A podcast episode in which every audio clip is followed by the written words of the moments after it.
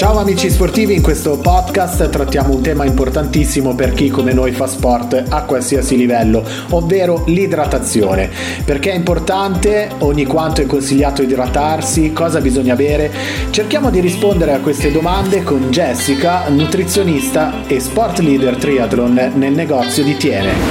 Il nostro corpo è formato da circa il 60% di acqua, fondamentale per il benessere quotidiano.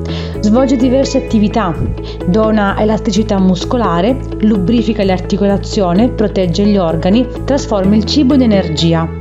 Durante la pratica sportiva il nostro corpo non perde solo acqua, ma anche sali minerali ed elettroliti, quindi calcio, potassio e magnesio. Si ha un aumento della temperatura corporea, della frequenza cardiaca e ovviamente la contrazione muscolare. Tutto questo porta ad un aumento del fabbisogno di liquidi e micronutrienti.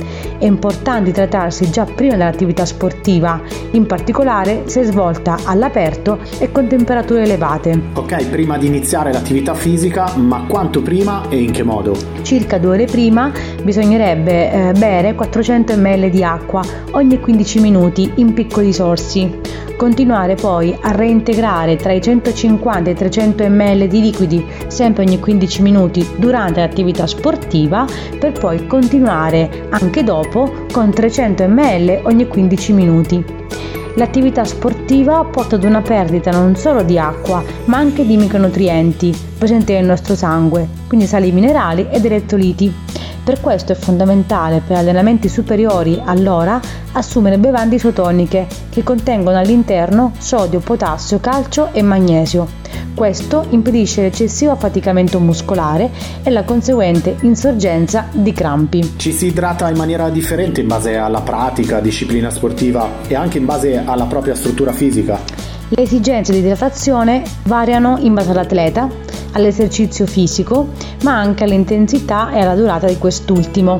Influiscono poi anche la temperatura e l'umidità nell'aria, quindi anche l'altitudine. Durante l'attività fisica è importante idratarsi e che l'atleta anticipi la sensazione di sete per non incorrere in disidratazione.